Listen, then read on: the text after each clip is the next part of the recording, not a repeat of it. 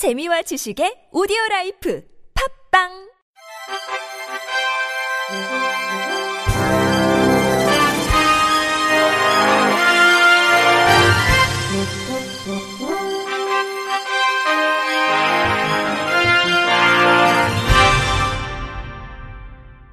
청취자 여러분 안녕하십니까? 10월 19일 수요일 KBRC 뉴스입니다. 전라북도 전주시의회 행정위원회가 17일부터 19일까지 3일간 제주의 시각장애인 복지 정책 및 관광자원 활성화 벤치마킹을 위한 비교 견학에 나섰습니다. 위원회는 전북도 내 장애인 복지관 대부분이 지체장애인이나 뇌변변 장애인 위주의 공간으로 운영되고 있는 문제점을 해소하고 시각장애인의 복지 서비스 체계 구축을 위해 제주 시각장애인 복지관, 제주 점자도서관 등을 방문했습니다. 위원회는 시각장애인 복지관과 점자 도서관의 시설 현황을 청취하고 의료 재활, 직업 재활, 여가 활동 등 시각장애인을 위한 다양한 복지 사업 및 프로그램 운영 상황을 살펴봤습니다. 또 시각장애인 전용 복지관 건립 필요성과 전주 점자 도서관의 이용 활성화 방안을 논의하는 시간을 가졌습니다. 이 밖에도 최근 제주의 주요 관광 명소로 떠오른 이중섬 미술관 및 예술마을 거리, 제주 레일 바이크 등을 탐방하고 우리시의 문화관광 자원을 활성화시키기 위한 방안을 모색했습니다. 오평근 위원장은 이번 비교 견학을 통해 얻은 아이디어가 시각장애인 복지 정책과 전주시 관광자원 활성화에 도움이 될 수 있도록 활발한 의정 활동을 펼쳐나가겠다고 전했습니다. 인천시청 중앙홀에 정신장애인의 자립을 지원하기 위한 커피숍이 개소됐습니다. 인천시는 2호 정신장애인 바리스타 카페 아이갓 에브리띵 빗솔 2호점 개소식을 개최했다고 18일 밝혔습니다. 빗솔 2호점은 한국장애인 개발원의 지원으로 브랜드, 인테리어, 제품 디자인 등을 컨설팅 받아 설치하고 인천 정신건강증진센터에서 운영합니다. 브랜드명은 모든 것을 가졌다는 것 외에도 카페에서 커피를 사고 파는 나눔을 행하며 즐거움을 소유한다는 의미를 담고 있습니다. 시는 지난해 정신장애인 직업재활 일자리 창출 사업으로 정신장애인 바리스타 카페 1호점, 꾸멘 카페 빗솔을 개소한 바 있습니다. 빗솔 2호점은 정신장애인 4명을 채용하고 인천 정신건강증진센터 정신보건전문요원이 매니저로 근무할 예정입니다. 용인시 기흥장애인복지관은 장애인의 이동 편의를 위해 기존 노후된 장애인용 셔틀버스를 새로 교체했습니다. 이번 교체는 기존 셔틀버스가 구입한 지 10년 된 27인승 저상버스로 고장이 잦아 이용에 불편이 많은데 따른 것입니다. 새 차량은 리프트를 장착한 35인승 버스로 장애인들이 승하차 시 휠체어를 탄 채로 이용할 수 있도록 했습니다. 차량은 용인 관내를 하루 4회씩 운행하며 110여 명의 복지관 이용 장애인들의 이동 편의를 돕게 됩니다. 정찬민 시장은 지난 14일 휠체어 차량 시승 시연과 시운행에 참여하고 장애인들이 보다 편리하게 이용할 수 있도록 했다며 장애인 복지 증진에 최선을 다하겠다고 밝혔습니다. 한국가스안전공사 대구 경북 지역 본부는 18일 대구 장애인 종합복지관에서 장애인 LPG 차량을 대상으로 무상 점검에 나섰습니다.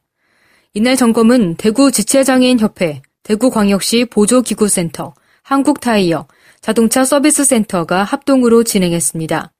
가스안전공사는 LPG 자동차의 가스 누출 여부를 점검하고 문제가 있는 차량은 현장에서 곧바로 조치했으며 현장 조치가 불가능한 사항은 LPG 자동차 전문 정비 업소에서 수리를 받을 수 있도록 안내했습니다.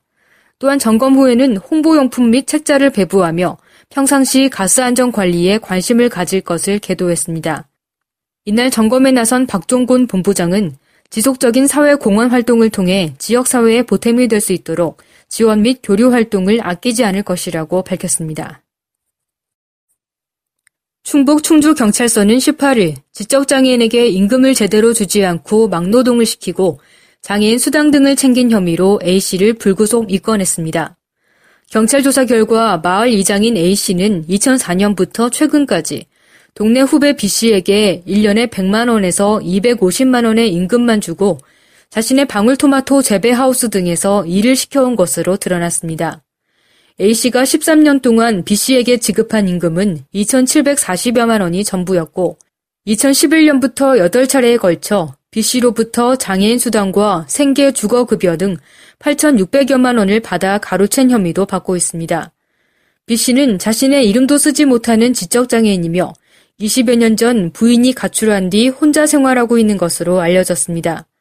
A씨는 B씨에게서 편취한 돈 중 2,500만 원은 5년 전 갚았고 최근 경찰 수사가 시작되자 나머지 돈도 원금의 이자까지 합쳐 7,800만 원을 돌려줬습니다.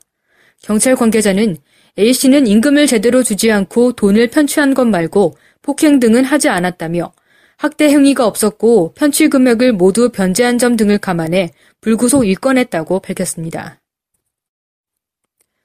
충남 천안의 한 장애인 보호시설에서 지적장애 청년이 실종돼 경찰이 수색에 나섰습니다. 지난 15일 오후 1시 15분께 천안시 동남구 북면 한 장애인 시설에서 지적장애인 1급인 A씨가 사라진 뒤 행방이 묘연해 경찰이 인근 지역에 대한 수색을 하고 있습니다. 경찰에 따르면 A씨는 점심을 먹고 다른 원생들과 양치질을 하고 난 뒤 시설 밖으로 나간 것으로 보입니다. A씨는 키 177cm의 다소 마른 체구로 스포츠 머리를 했으며 당시 회색 모폴라 티셔츠에 검은색 바지, 빨간색 슬리퍼 차림이었습니다. 경찰은 여성 청소년 담당 경찰관과 기동 타격대 등을 동원해 나흘째 수색 작업을 벌이고 있습니다. 경찰 관계자는 장애인 시설이 산 속에 있어 A씨가 산길을 헤매거나 마을로 내려갔을 수도 있어 폭넓게 찾고 있다고 현재 상황을 설명했습니다. 끝으로 날씨입니다. 내일은 전국이 대체로 막다가 오후부터 차차 구름이 많아지겠으나 동풍의 영향으로 동해안은 대체로 흐리겠습니다. 강원 영동은 낮부터 모레 아침까지, 경상 동해안은 밤에 비가 오는 곳이 있겠습니다. 내일 아침 최저 기온은 9도에서 17도, 낮 최고 기온은 19도에서 26도로 오늘과 비슷하겠으나 동해안은 낮겠습니다. 바다의 물결은 동해 먼바다에서 2m에서 4m로 차차 매우 높게 일겠고 그 밖의 해상에서는 0.5m에서 3m로 일겠습니다.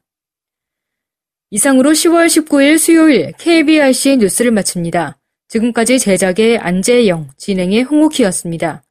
곧이어 장가영의 클래식 산책이 방송됩니다. 고맙습니다. KBRC